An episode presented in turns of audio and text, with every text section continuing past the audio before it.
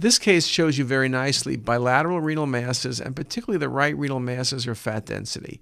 So you have to be thinking bilateral renal angiomyolipomas. Then you look at the sacrum and you see several sclerotic lesions present. They look like osteomas. Well, if you think about it, what syndrome gives you osteomas in bone and bilateral renal myolipomas?